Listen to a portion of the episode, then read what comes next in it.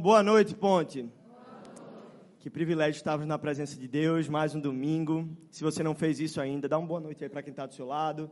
Boa noite. Eu sei que isso é muito chato e constrangedor, mas eu faço questão de fazer isso, porque isso é coisa de igreja. Família faz isso, então é bom demais a gente estar tá na presença de Deus e a gente relembrar o porquê a gente está aqui, a motivação com a qual a gente vem para a igreja nos domingos. Irmãos, antes de começar esse tempo de mensagem, eu queria lembrar vocês de algo que aconteceu semana passada aqui. Nós estivemos orando por Estezinha, filha do pastor Guilherme Franco, que está com ele nesse tempo de descanso que ele está tirando. E ela esteve internada na UTI, na UTI durante toda essa semana. Ah, ela está com a pneumonia muito severa, ainda está. Mas, para a glória de Deus, nessa manhã, Estezinha saiu da UTI, já está no quarto. Deus é bom, Deus é bom.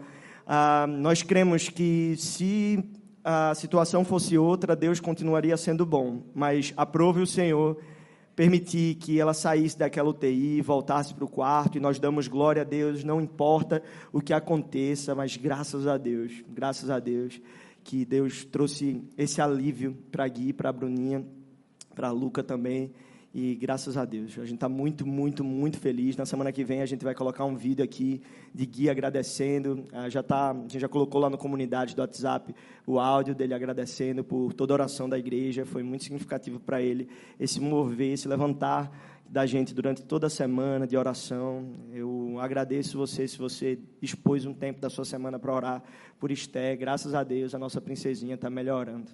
Amém? Irmãos, o meu outro pedido antes de começarmos a mensagem é que você hoje não vá embora até a bênção apostólica, certo? Não vá embora, porque hoje a gente tem algo muito importante para nós fazermos juntos, na verdade. Então, antes da bênção, a gente vai ter um momento importantíssimo na nossa igreja e a gente precisa que você só vá embora até o último amém. Amém? amém. Esse não foi o último, tá? Então, Gente, chegamos então, pode contar agora meu tempo, tá? Porque eu tenho dificuldade com o tempo, então eu pedi para o pessoal, olha, eu vou dar dois avisos iniciais, então não começa a contar o tempo não. Gente, hoje chegamos então ao terceiro episódio da nossa série Céu na Rua, onde nós temos trabalhado o livro do profeta Isaías, esse livro messiânico, com, com profecias maravilhosas a respeito do Cristo que viria. E, na verdade, ao mesmo tempo que é também um livro messiânico, profético, ele também tem um caráter de exortação, de disciplina, de orientação de Deus para um tempo que vai ser um grande tratamento de Deus na vida do povo de Israel. A gente começou há duas semanas atrás no capítulo 1 de Isaías. Estiveram pregando aqui o pastor Daniel Guanais e o pastor Kenner Terra. A ideia do capítulo 1 é que o povo de Israel honrava Deus com os lábios, mas o coração estava distante.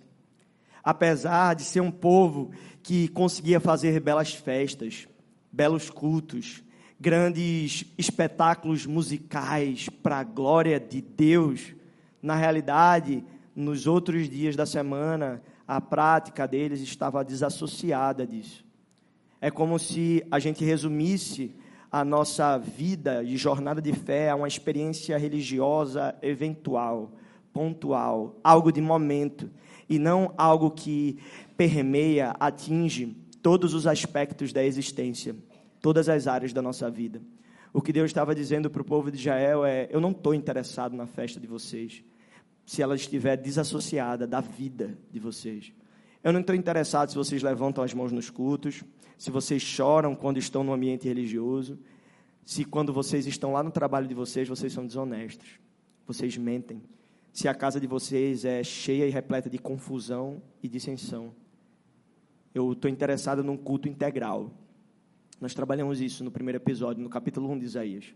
Depois nós demos semana passada um salto temporal. Fomos para Isaías, capítulo 40 onde a gente tem aquele texto bem famoso da voz que clama no deserto: preparem um caminho para o Senhor. Onde João Batista foi levantado como essa voz, e a gente vê nos evangelhos, Mateus, Marcos, Lucas e João, nós temos menção a essa voz que clama no deserto. João Batista, o maior de todos os profetas, ele clamava: preparem o caminho do Senhor, os montes eles serão aplanados, os vales serão levantados, os terrenos acidentados serão nivelados, e a glória do Senhor será revelada, e todos juntos haverão, porque a boca do Senhor falou isso. pois é o Senhor quem fala.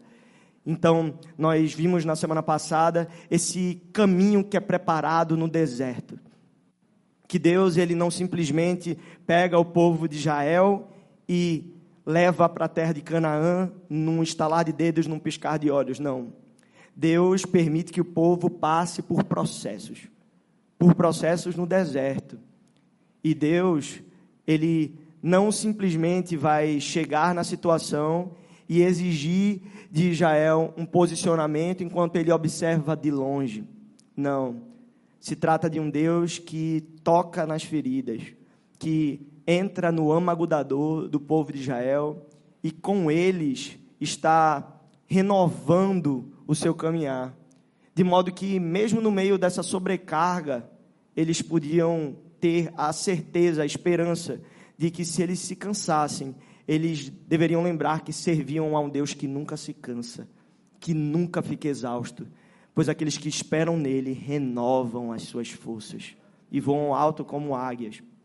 Essa é a promessa para o povo de Israel. Preparem um caminho no deserto, que se aplica muito bem também ao nosso contexto, no meio desse deserto que nós vivemos no mundo dos dias de hoje.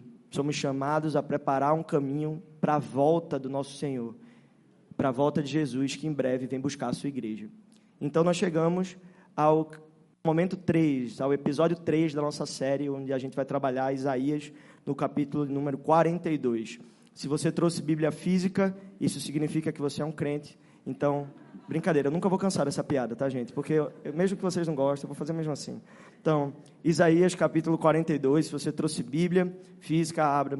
Se você não trouxe, é, eu estou brincando, tá, gente? Mas se você não trouxe, é melhor você acompanhar no telão, porque o WhatsApp, Instagram tem um potencial enorme de te distrair. Então, vira teu celular aí, põe no bolso, tenta eliminar distrações nessa hora. Pegue sua Bíblia ou acompanhe com a gente aqui no telão, Isaías capítulo 42. Nós vamos ler do versículo 1 ao versículo 16. Vamos juntos.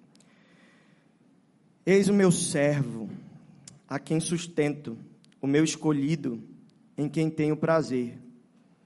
Porém nele o meu espírito, e ele trará justiça às nações.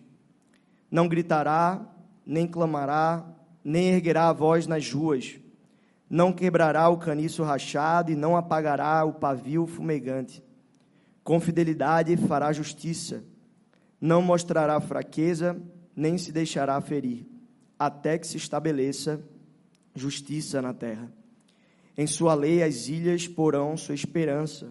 É o que diz Deus, o Senhor, aquele que criou o céu e o estendeu, que espalhou a terra e tudo que dela procede, que dá fôlego aos seus moradores e vida aos que andam nela. Eu, o Senhor, o chamei para a justiça, segurarei firme a sua mão. Eu guardarei e farei de você um mediador para o povo e uma luz para os gentios para abrir os olhos aos cegos, para libertar da prisão os cativos e para livrar do calabouço os que habitam na escuridão. Eu sou o Senhor, este é o meu nome. Não darei a outro a minha glória, nem a imagens o meu louvor. Vejam, as profecias antigas aconteceram e novas eu anuncio. Antes de surgirem, eu as declaro a vocês.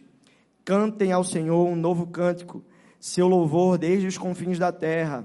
Vocês que navegam no mar e tudo que nele existe, vocês, ilhas e todos os seus habitantes, que o deserto e as suas cidades ergam a sua voz. Regozijem-se os povoados habitados por Quedar, cante de alegria ao povo de Selá, gritem alto pelos montes, gritem pelos altos dos montes, deem glória ao Senhor e nas ilhas proclamem seu louvor o Senhor sairá como homem poderoso, como guerreiro despertará o seu zelo. Com forte brado e seu grito de guerra, triunfará sobre os seus inimigos. Fiquei muito tempo em silêncio, me contive calado, mas agora, como mulher em trabalho de parto, eu grito, gemo e respiro ofegante. Arrasarei os montes e as colinas e secarei toda a sua vegetação. Tornarei rios em terra seca e secarei os açudes. Conduzirei os cegos por caminhos que eles não conheceram, por veredas desconhecidas eu os guiarei. Transformarei as trevas em luz diante deles e tornarei retos os lugares acidentados. Essas são as coisas que farei, não os abandonarei. Vamos orar? Jesus, essa é a tua palavra, Pai. Viva e eficaz, cortante como uma espada de dois gumes, apta para discernir os pensamentos e as intenções do coração. Nós oramos para que nessa hora ela seja como boa semente, Pai, plantada em solo fértil, para que gere frutos, Deus. Frutos dignos de arrependimento, Pai. Frutos que revelem, Pai, a salvação que aconteceu internamente de forma externa, Pai. Em nome de Jesus, nós oramos para que o teu evangelho seja pregado, Pai, com fidelidade, nos mostre Cristo, Deus, através da pregação da Sua palavra, para que os nossos corações saiam daqui certos, com convicção de que tiveram um encontro contigo e jamais nós seremos os mesmos, Pai. Senhor, me esvazie de mim mesmo, que eu não fale aquilo que vem de mim, mas aquilo que vem do teu coração para essa igreja, para a nossa comunidade, Pai. Em nome de Jesus. Nós oramos no teu nome. Amém. Irmãos, qual o contexto aqui, antes de qualquer coisa? Se trata de um povo que está em cativeiro. Bruno, explica melhor. Bem, depois de um tempo, o povo de Israel precisou ser levado em cativeiro babilônico. E aí você pensa de imediato, sim, Bruno, eu imagino que tenha sido por causas históricas mas não apenas históricas. Na verdade, a Bíblia vai nos dizer que Deus tem uma intencionalidade em levar o povo para o cativeiro. Ele não faz isso ao acaso. Se trata de uma disciplina de Deus. Uma disciplina não em caráter punitivo, não para simplesmente fazer o povo sofrer, como com algum, algum tipo de sadismo da parte de Deus. Não isso. Pelo contrário, se trata de uma disciplina que expõe cuidado Deus está cuidando do seu povo, como o autor de Hebreus nos relembra, Deus disciplina os filhos a quem ele ama. Da mesma forma como nós disciplinamos os nossos filhos para que eles aprendam o que é bom e, o, e aquilo que é mal também, Deus ele, ele nos orienta, nos guia e muitas vezes nós desobedecemos. Muitas vezes nós levantamos nossas vaidades, arrogâncias, prepotências e de forma soberba nós dizemos para Deus como a nossa vida tem que ser. Então, ele abate o soberbo, não para puni-lo, mas para transformá-lo. Deus amava aquele povo. Então, o que é que Deus faz? Deus atua, Deus os chama e fala: Olha, eu vou levar vocês para um lugar que não é a casa de vocês, para que nesse tempo vocês possam ser tratados para que vocês possam ser podados, cuidados, para que vocês possam refletir aquilo que de fato eu chamei vocês para refletir. Então, por conta de sua desobediência, orgulho, vaidade, idolatria, adultério, Deus conduz o povo de Israel para um cativeiro. Só que agora esse cativeiro está terminando. Estão nos últimos dias desse tempo cativo. Agora eles vão voltar para a terra. E Deus está entregando algumas orientações para que toda a mentalidade do povo de Israel seja, ah, de alguma forma, aprumada, para que eles possam voltar para a terra com o tipo de pensamento certo. John Piper diz que o pensamento correto dá forma à vida correta. Então Deus está reorientando, recalibrando, recondicionando completamente a mentalidade do povo de Israel para que eles voltem então para a sua terra. Nós vimos isso no capítulo 1, no capítulo 40 e agora no capítulo 42 nós vamos ver Deus tocando num ponto sensível sobre justiça. E é sobre isso que nós vamos falar hoje. Mas talvez ao lermos esse texto você se for, ficou perguntando: o que é, que é pavio fumegante? É umas coisas estranhas assim que a gente às vezes lê e não faz ideia do que poderia ser. Então, ah, nós vamos ler juntos na verdade, eu vou ler e vocês vão ouvir. A gente, não sei se a gente vai conseguir projetar isso, mas nós vamos ler na versão A Mensagem, que é uma Bíblia em linguagem contemporânea, de Eugene Peterson. Não é uma Bíblia que se preocupa em ser exatamente fiel à, à tradução original, mas que traz uma perspectiva diferente de interpretação e que eu acho que se aplica muito bem à proposta da série de hoje. Isaías, é, Isaías capítulo 42, do 1 a 8. Escutem. Olhem bem para o meu servo. Estou dando a ele pleno apoio. Ele é o meu escolhido e, não, e eu não poderia estar mais satisfeito com ele. Eu lhe dei do meu espírito, da minha vida. Ele estabelecerá a justiça entre as nações. Não chamará atenção para o que faz com discursos espalhafatosos ou desfiles pomposos. Ele não vai menosprezar os oprimidos, nem os fracos, nem fazer pouco caso do cidadão comum, mas com firmeza e constância estabelecerá a justiça. Ele não vai fraquejar nem desistir não será impedido até que termine a sua obra trazer justiça à terra. As grandes ilhas do oceano aguardam ansiosamente o seu ensino, mensagem do eterno. O Deus que criou o universo e estendeu os céus, que pôs em ordem a terra e tudo o que cresce nela, que dá sopro da vida aos habitantes da terra, que as vivifica com a vida que dele vem, diz: Eu sou o eterno eu chamei para viver de forma justa e boa. Assumi a responsabilidade por você e o protegi. Enviei-o ao meu povo para que trouxesse-o de volta para mim. Estabeleci como farol para as nações, para dar início à obra de trazer os demais povos para a luz e abrir os olhos dos cegos, libertar os cativos das masmorras, esvaziar as prisões escuras. Eu sou eterno e esse é o meu nome não faço concessões da minha glória, não endosso os ídolos que não são deuses. Observem, as predições anteriores de juízo já foram cumpridas. Desse jeito a gente consegue perceber um pouco mais claramente o que é que Deus está querendo comunicar com o povo de Israel naquele tempo. Mas tentando tornar isso mais claro, eu acho que o que Deus está fazendo é gerando uma pergunta naquele povo: Que Deus nós esperamos que o eterno seja? Que Deus é esse que nós servimos? Que Deus é esse que nós chamamos de Senhor e Salvador? E é importante que a gente responda muito claramente essa pergunta, de forma rápida, não necessariamente objetiva, mas clara, porque muitas vezes nós estamos servindo a outra coisa que não o Deus das Escrituras. Muitas vezes nós estamos servindo a um Deus idealizado, mas que é uma grande reprodução das nossas pretensões arrogantes. Um Deus que se parece muito com a gente. Um Deus que se coloca ao nosso serviço e não o contrário.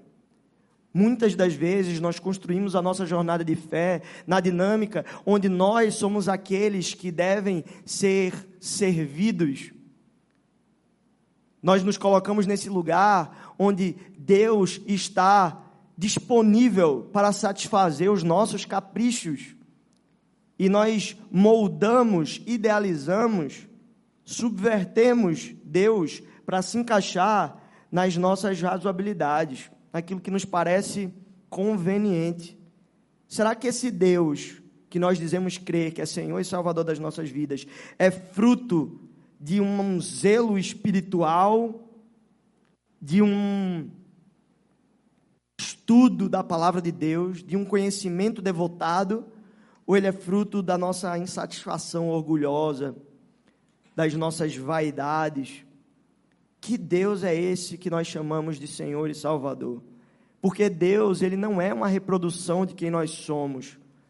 Muitas das vezes nós ouvimos por aí, olha, é Deus, eu não creio Deus nesse jeito, não, eu creio do meu jeito, da minha vibe, da, da, da minha forma como se fosse possível moldar uma espécie de Deus baseada nas minhas compreensões e interpretações. Isso não é possível. Ou você crê no Deus da palavra, ou você não crê.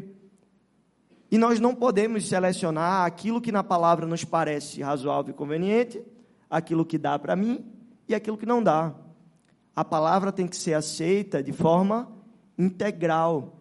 E nós devemos conhecê-lo de forma integral. Não apenas aquilo que de alguma forma nos permite continuar em nossa zona de conforto. Mais uma vez, Deus não é uma reprodução do ser humano, até porque nós caímos. Nós caímos e com a queda, ah, nós nos tornamos depravados. a imagem e semelhança que antes nós tínhamos do Senhor, que nos criou assim para sermos conforme Sua imagem e semelhança, esse reflexo do Criador foi desfigurado, não está em sua plenitude mais. Pelo contrário, todos pecaram, estão destituídos da glória de Deus. E se não houvesse uma ação por parte do próprio Deus intervindo para nos salvar, nós jamais teríamos esperanças, teríamos completamente perdidos. O natural para o ser humano é fazer as coisas da sua própria forma, desde o Éden. O povo de Israel, de forma recorrente, fez isso. Tentou ensinar a Deus como ele deveria fazer as coisas. E Deus, de forma muito paciente e longânima, Deus ouvia o povo, Deus disciplinava o povo, trazia o povo de volta, fazia questão de abençoá-lo, mas na hora de puxar a orelha, Deus fazia questão como um pai que cuida de seus filhos. Mas Israel não entendeu isso e nós também muitas vezes não entendemos a disciplina do Senhor. Não entendemos o que Deus está querendo nos ensinar por meio ah, das situações que fogem ao nosso controle, dos planos que não dão certo. O natural para o ser humano é buscar a sua vontade a todo custo, ainda que seja preciso força para que isso aconteça. Mas no reino de Deus, a lógica, a regra é completamente outra. Deus ele poderia, como ser todo poderoso que é, fazer todos os homens e mulheres se ajoelharem diante dele e fazerem exatamente o que ele quer, no estalar de dedos, num piscar de olhos. Mas Deus não faz assim. Deus ele poderia mas aí não seria algo autêntico, seria por obrigação, seria por imposição. E Deus, Ele deseja a verdade no íntimo. Ele quer seres livres que Ele possa se relacionar. E dessa forma, Ele não simplesmente pega Israel e diz assim: tá aqui, vou tirar vocês, vou jogar vocês em Canaã, tá tudo resolvido, vou dar uma adiantada aqui na história. Não. Ele faz o povo passar 40 anos girando um deserto que eles poderiam ir em frente de uma vez. Mas o povo passa pelo processo do deserto porque precisava ter algumas áreas aperfeiçoadas, alguns pontos do coração de Israel precisava ser tratado, assim como existem áreas da nossa vida que precisam ser tratadas e sem esse processo de Deus, sem esse cuidado de Deus, nós vamos continuar da mesma forma. Por isso, ele faz questão de nos ensinar, ainda que não pareça algo bom para a gente. Deus, ele permite alguns dias maus para que a gente desperte para realidades que são imprescindíveis na nossa vida e na nossa história. Para que a gente abra os olhos para aquilo que é verdadeiramente essencial e indispensável. Embora Deus possa usar força quando ele bem entender, e nós vemos momentos na história da, da, da criação, na, nas escrituras, onde ele usa da força, usa do poder, mas Deus ele é mais do que isso. Ele não quer simplesmente resolver as situações de uma forma aparente. Deus deseja redenção. Eu diria que Deus não é resolutivo, mas ele é redentivo.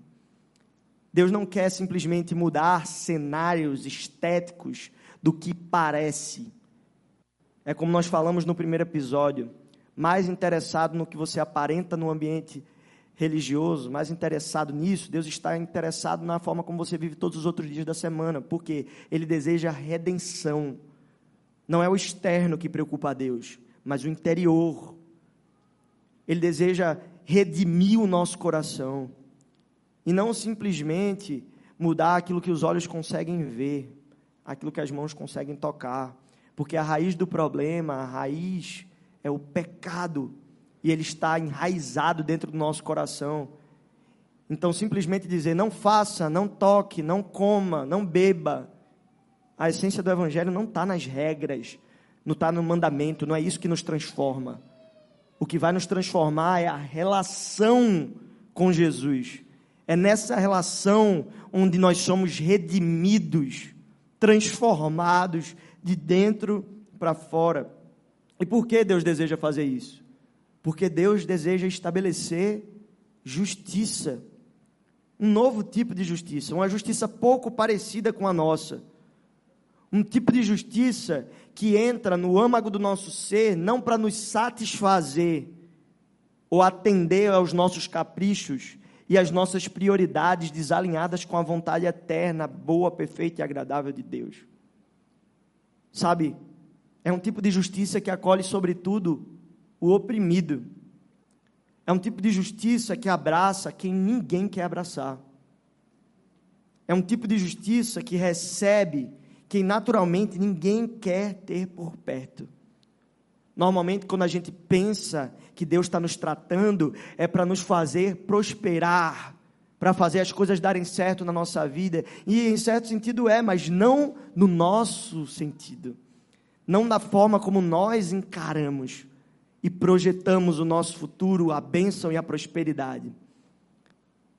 Talvez prosperidade para ti seja algo completamente desassociado do que Deus pensa que é prosperidade para você. E eu te pergunto com isso, com quem você tem sentado?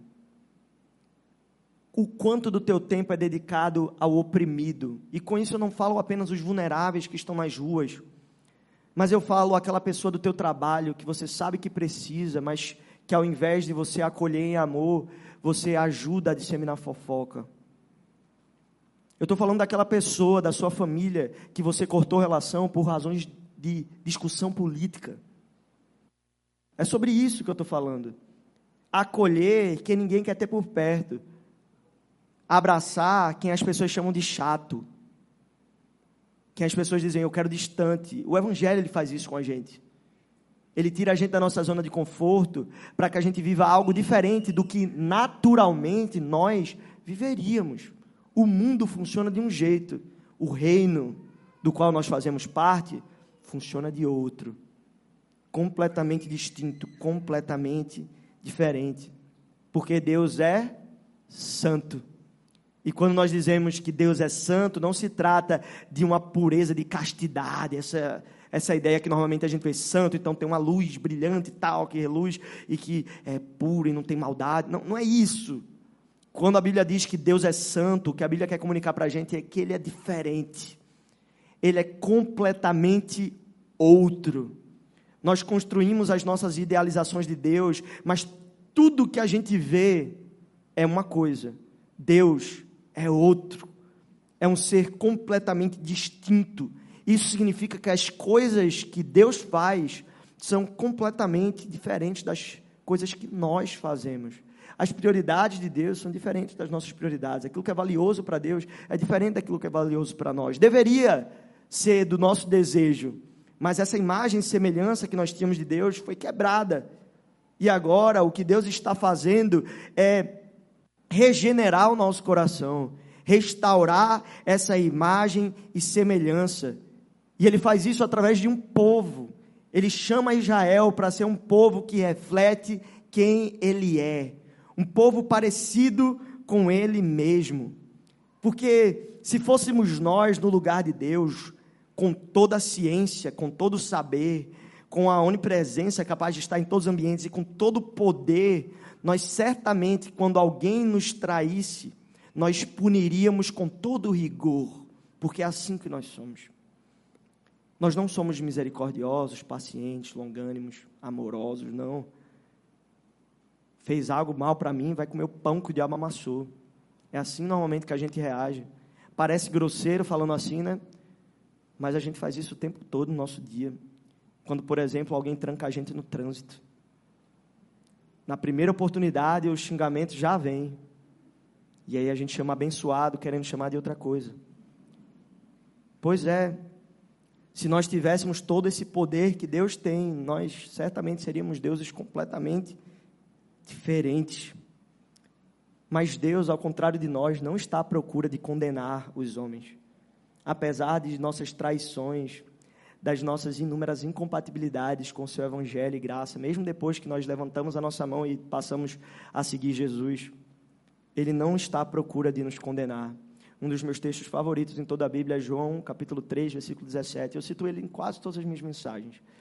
Deus não veio para o mundo para condenar o mundo, mas para que o mundo fosse salvo por meio dele. Contra todas as razões, contra todas as, as expectativas, Deus não veio para esse mundo para nos condenar. Ele veio apropriadamente para nos salvar.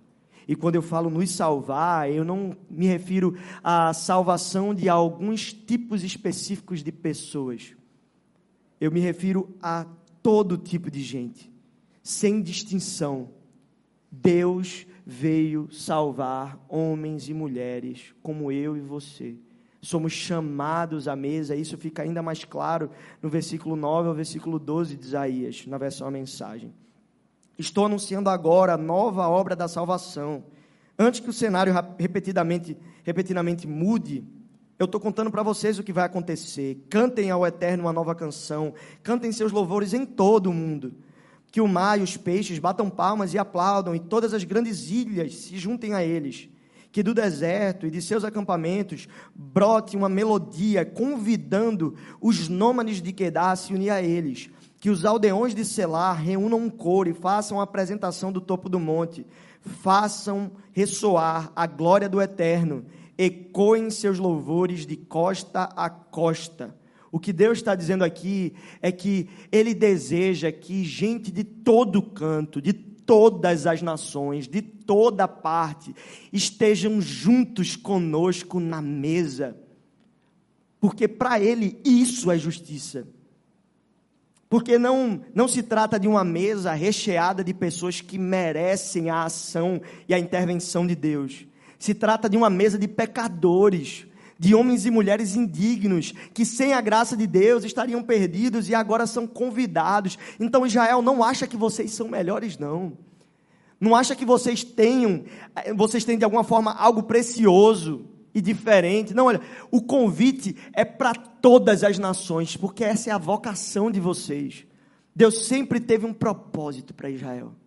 E o propósito era tornar este povo uma luz que brilha para todas as nações. E qual a função da luz? Apropriadamente essa, exatamente essa: apontar o caminho. A luz revela as coisas. Deus desejava que o povo de Israel fosse um povo que aponta o caminho, que prepara o caminho, como nós vimos na semana passada. Um povo de particularidade exclusiva de Deus, que o apóstolo Pedro chama de nação santa. Povo chamado para anunciar virtude. Esse é o nosso chamado. Esse era o chamado de Israel, de apontar para um Deus eterno, que não se cansa, um Deus que está vindo em nosso favor, que cuida de nós, que nos disciplina, que está conosco nos dias de alegria e fartura, mas que também está conosco no dia de aflição e adversidade. É isso que Israel é vocacionada para apontar. Olhem para o eterno, vejam, provem do quanto ele é bom. Mas não é só nosso, gente, é para todos vocês, todos os povos povos de Quedar, povos de Selá, todas as nações da terra são convocadas para bendizer o Eterno, para louvar as grandezas daquele que nos tirou das trevas para a sua maravilhosa luz. Apocalipse no capítulo 6, Jesus falando com João, nos dá um relance disso quando diz que Jesus comprou para Deus homens de toda língua, tribo, povo e nação, e os constituiu sacerdotes. Isso significa que agora, gente de toda tribo, língua, povo e nação pode se achegar a Deus. Antes o sacerdote só entrava uma vez no Santo dos Santos. Agora, o que Jesus está dizendo é: olha, não tem mais como impedir vocês de se aproximarem de mim. O véu que separava já não separa mais. Então não importa o teu contexto social, não importa a tua classe, não importa a tua cultura, teu histórico, a cor da tua pele, se tu é homem ou mulher, eloquente ou tímido, estudado ou analfabeto, Deus é poderoso para salvar qualquer tipo de pessoa, em qualquer tipo de realidade. Ele está chamando à mesa gente de todo canto, gente de todo mundo, de qualquer contexto, porque a característica mais pulsante do reino é que nós somos iguais. no reino do qual nós fazemos parte. Ninguém é melhor do que ninguém. Somos todos pecadores, carentes de graça, mas abraçados por um amor tão extravagante a ponto de nós sermos chamados filhos de Deus. É, essa é a boa notícia do Evangelho. Isso é justiça, porque quando nós compreendemos isso, quando nós estamos cientes dessa graça, desse amor, desse privilégio que nós temos, agora nós somos vocacionados para ser luz como Israel foi, apontar o caminho e dizer: a graça que um dia me alcançou pode te alcançar também. O Deus que um dia mudou a minha história, ele também pode mudar a tua. Ah, mas eu sou muito ruim, eu também. Você não sabe de onde eu vim. Olha, Jesus ele abraça a realidade mais obscura aos nossos olhos os cenários mais perdidos e sem esperança, Deus entra e transforma completamente. Não existem ferramentas ou obstáculos que nos separem do amor de Deus. Nada é capaz de nos separar da sua ação e do seu amor, do seu alcance. Deus é poderoso para salvar o mais profundo pecador. Mas o texto continua. O Eterno intervém com seriedade. Vocês podem ver que ele está determinado a agir, ele grita, anunciando sua chegada, ele dá ordem, seus inimigos se encolhem. Eu me calei por tempo suficiente, eu me controlei mordendo a língua, mas agora estou me soltando, gritando e gemendo como uma mulher na hora do parto. Vou arrasar as colinas, vou secar as flores silvestres, esvaziar os rios, transformar os lagos em lamaçais. Aí você pensa assim: caramba, a pregação estava ótima estava tava bem legal, assim, o amor de Deus, a graça, só que agora intervir com seriedade, arrasar tudo, é porque justiça, gente, também tem a ver com ira. Justiça tem a ver com graça, com misericórdia, com amor, mas também tem a ver com ira, e o nosso Deus é um Deus irado, não irado como nós, pecando quando nós iramos mas Deus tem uma ira santa. Hebreus capítulo 10, versículo 31 vai dizer que horrível coisa é cair nas mãos do Deus vivo. Como eu falei antes, Deus está pronto para nos salvar, mas acontece que Deus também condenará.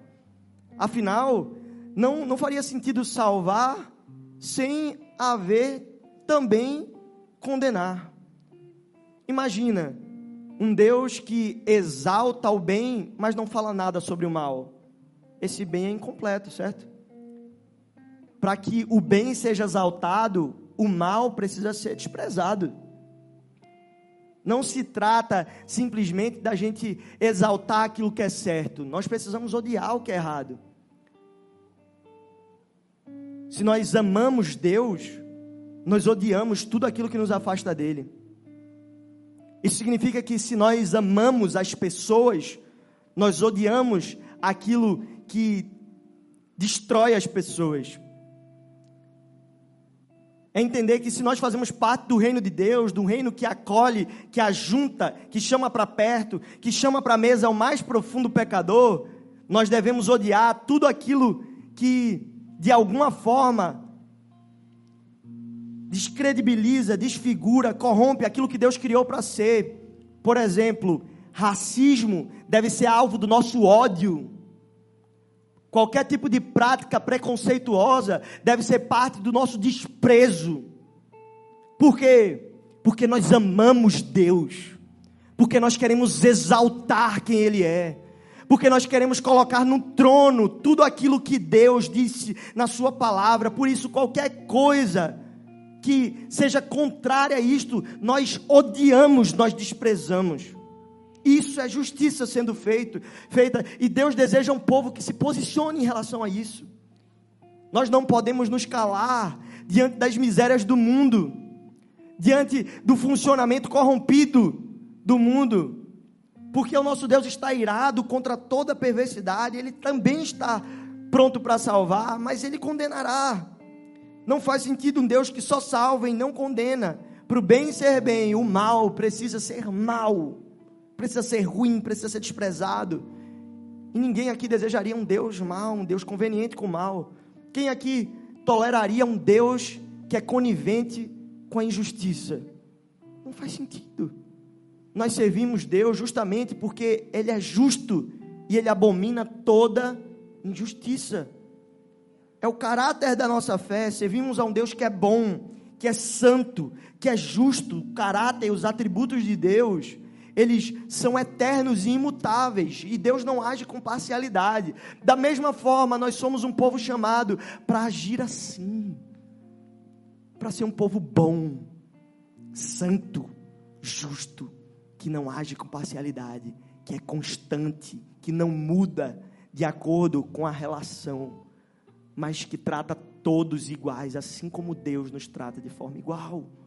Esse é o nosso chamado, isso é justiça. Imagina se Deus absolve o culpado e condena o inocente. Isso é revoltante, né?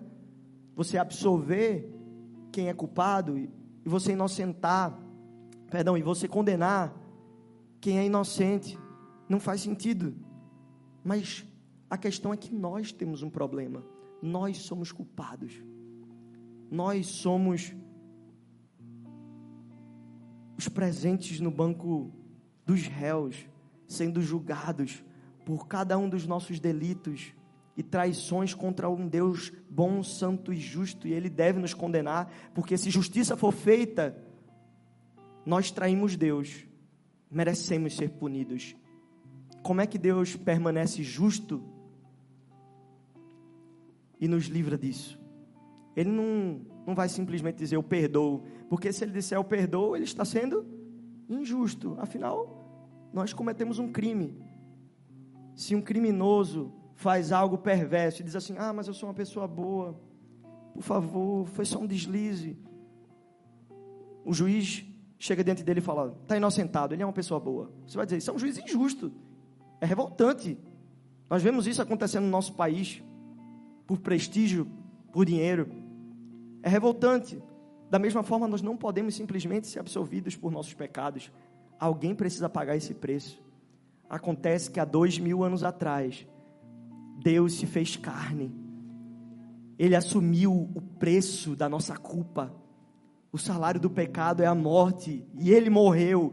Ele assumiu esse salário. Ele tomou o cálice amargo da ira de Deus. E hoje nós temos graça em todo lugar. Em tudo existe graça, como nós cantamos agora há pouco. Nós podemos desfrutar de ar nos nossos pulmões e da experiência de se aproximar de Deus. Por quê? Porque Deus é bom, santo e justo. Ele não olhou a nossa situação de longe, deixou que nós nos perdêssemos jogados ao nosso próprio destino. Não. Ele interviu na nossa história, nos resgatou em nossas profundezas transformou a nossa essência. Não é que nós tenhamos nos tornado perfeitos, mas nós estamos numa jornada de transformação. De pouco a pouco, a imagem e semelhança de Deus está sendo regenerada, reconfigurada em nós, de modo que o tempo vai passando e a gente vai olhando para trás e percebendo: já não sou mais quem eu era. O velho homem está ficando para trás, estou cada vez mais parecido com Jesus. E como é que eu vejo isso, Bruno? É se você ama mais se você acolhe mais, se você confronta o funcionamento do mundo pregando o evangelho de Jesus, que é poder para salvar todo aquele que crê. E quando eu falo salvar, não é te tornar um frequentador de igreja, é te fazer alguém novo, uma nova criatura. Não importa de onde você veio. Não importa o teu cenário, a cor da tua pele, se você é homem ou mulher, estudado ou leigo. Não importa. Você é chamado para a mesa de Jesus. Mas se você é tratado assim, o que você está esperando para convidar os teus amigos do trabalho para essa mesa? O que é que você está esperando para resolver e perdoar a tua situação com tua família que está brigada por causa de bobagem? Estenda o amor de Deus que você recebe do Pai às pessoas com quem você convive, porque isso é justo. Isso é a justiça de Deus, é o céu na rua, é a realidade da graça, do amor, do perdão, da misericórdia, tocando a nossa história e nos movendo em direção ao perdido. Essa é a vontade de Deus para a nossa história. Mas o texto, no versículo 16, termina de um jeito bom.